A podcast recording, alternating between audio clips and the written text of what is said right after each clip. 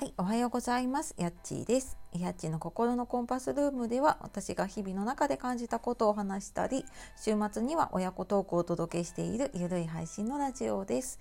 えー、本日も聞いてくださいましてありがとうございます。えー、あっという間ですね、今週金曜日の朝ですが、皆様いかがお過ごしでしょうか？えー、台風の影響だったりとか、ちょっとね、お天気悪かったりとか、なんか急にね、寒くなったりしたので、なかなかねこの気温の変化とかについていけない方もね多いんじゃないかと思いますが大丈夫でしょうか、ね、気をつけて、まあ、あと一日ね頑張ればお休みの方もいらっしゃるかと思うので、えー、今日も頑張っていきましょう。はい、で、えー、今日はね何の話しようかなと思ったんですがえっ、ー、と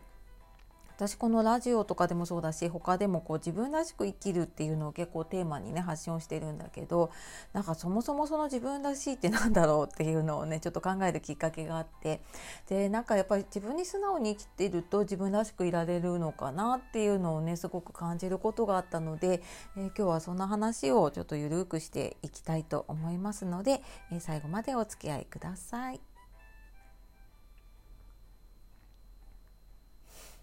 はい、というわけでなんかあの今日210回目なんですけどね200回過ぎたなと思ったらあっという間に210回になって、えー、まあ最近ね平日毎日、えー、おかげさまで更新が続けられているので、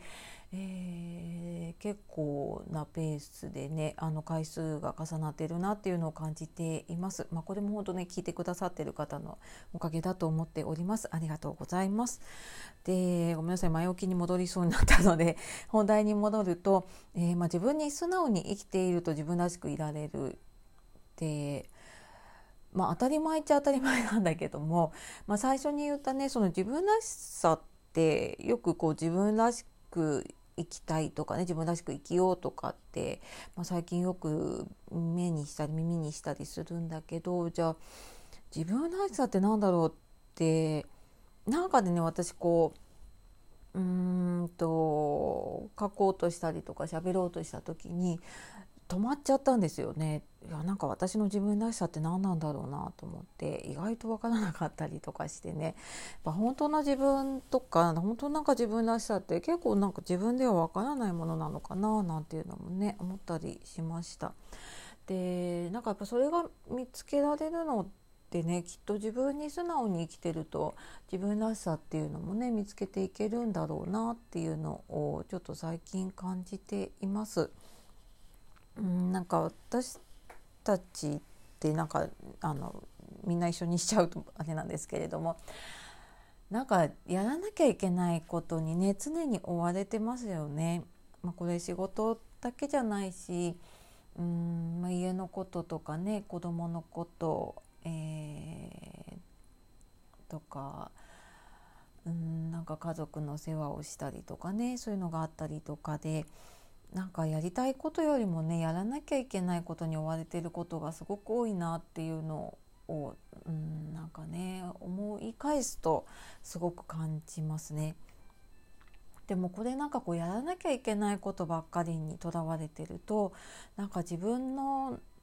本当のこうウォンとあの望んでいることをね叶えられないなってでそういうのがやっぱり積み重なってくるとうんあの昨日のそのね心の余白の話じゃないんだけれどもやっぱり自分が満たされなくなっちゃうんだよね。で自分が満たされないとどうなるかっていうと、まあ、昨日そこからこうあの心を満たすには体を満たすにはっていう話をちらっとしたかな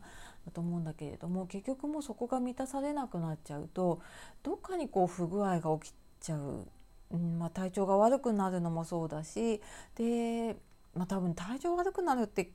結構自分で気づかないうちにそれが溜まっちゃってる時なんだよね。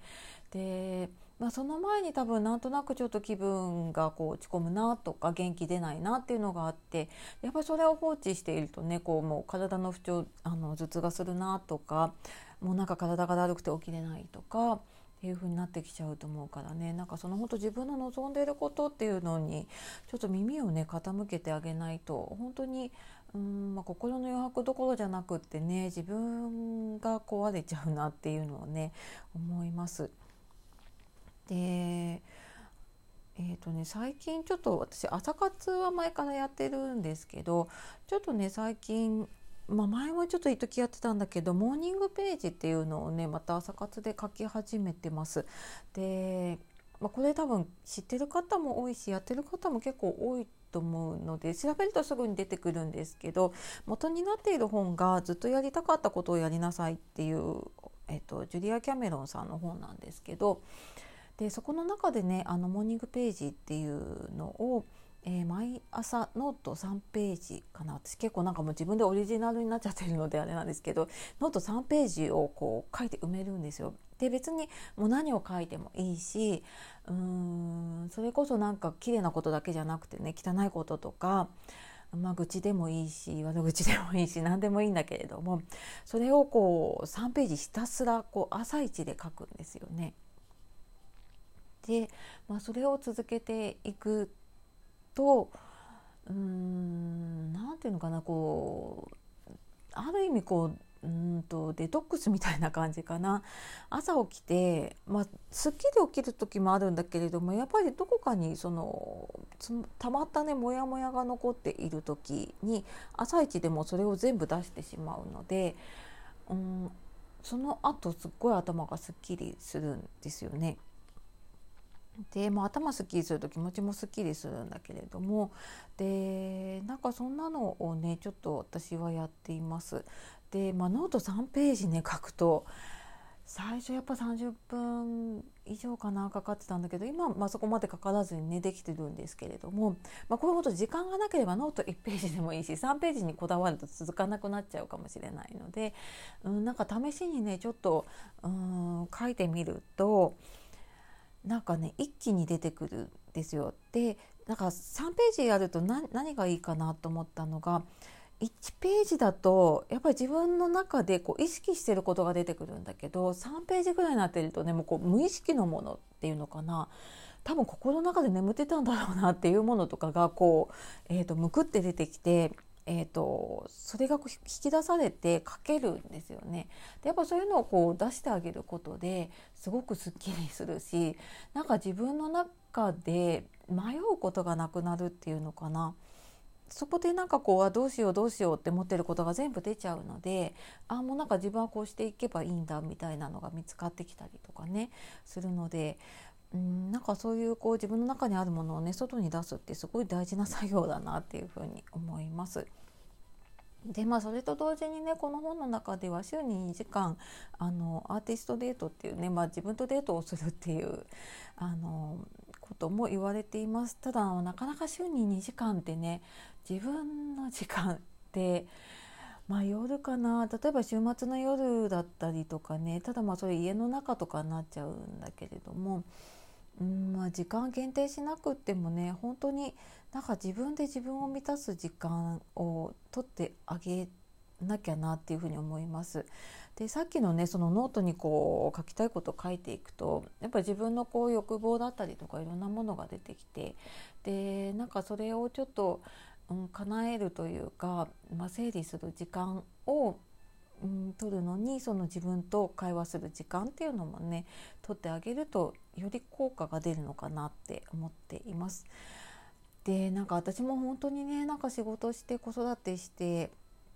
てやってると時間がなくってでなんか本当なんかこう外でね10分ぐらいコーヒー飲むだけでもすごい自分が満たされるなって思う時もあるしフルで働いてた時なんかねあの、まあ、ちょっとお迎え遅くなってもいいやと思ってで外でちょっともう一杯コーヒー飲んでいこうと思って自分を落ち着けてでそこからお迎えに行ったりっていうこともしていました。でやっぱりねそういう時間って本当大事だよねってすごく思います。なのでまあ、それがねあの私はコーヒーだったんだけれども、まあ、例えばちょっとあの外を歩くとかねあの自分の好きなことをするのでいいと思うんだけどなんかそういう時間っていうのをとってあげてなんか自分の気持ちに耳を傾けてあげるって、うん、すごく大事なことなのかなっていうのをね最近思います。うん、なんかついこうあなんかこれもやらなきゃあれもやらなきゃっていうのがずっと私も続いていてでなんかまあこの頭の中だけじゃなくてやっぱ体もね疲れてきているのでなんかそういう時は本当にね自分に素直に生きるって大事だなっていうふうに思うので、うん、あのちょっとねその自分の中にあるものと向き合う時間、まあ、1日10分でもねいいと思うので、うん、取れるとうんなんかその時はそんなに感じないんだけれども、まあ、続けていくとだんだんだんだんそういう習慣がねできてくるので、うん、あのすごいスッキリするんじゃないかなって思います。なんかこれやり始めてから私もねラジオを一旦中断してたんだけれども、えー、できるようになっていて、まあ、その代わりちょっと他の発信はね、えーと、止まりつつあるんだけれども、まあ、それもちょっと今自分に、えー、素直にいこうかなと思っているところなので、えー、ちょっと本当にね自分が、うん、やりたいと思うことに、うん、ちょっと向き合えるための時間と思って、うん、そこはちょっと焦らずにいこうかなというふうに思っています。はい、というわけで、えー、週末のね朝もう一息頑張ろうかなというところですね。はい、では、えー、今日も最後まで聞いてくださいましてありがとうございました。えー、では素敵な一日をお過ごしください。えー、ちょっとね自分に、え心に余白を作りながらいきましょう。では、えー、と夜お聞きの方今日も一日お疲れ様でした、えー、今日もやっちがお届けしました。また次の配信でお会いするの楽しみにしてます。じゃあありがとうございました。さようなら。またね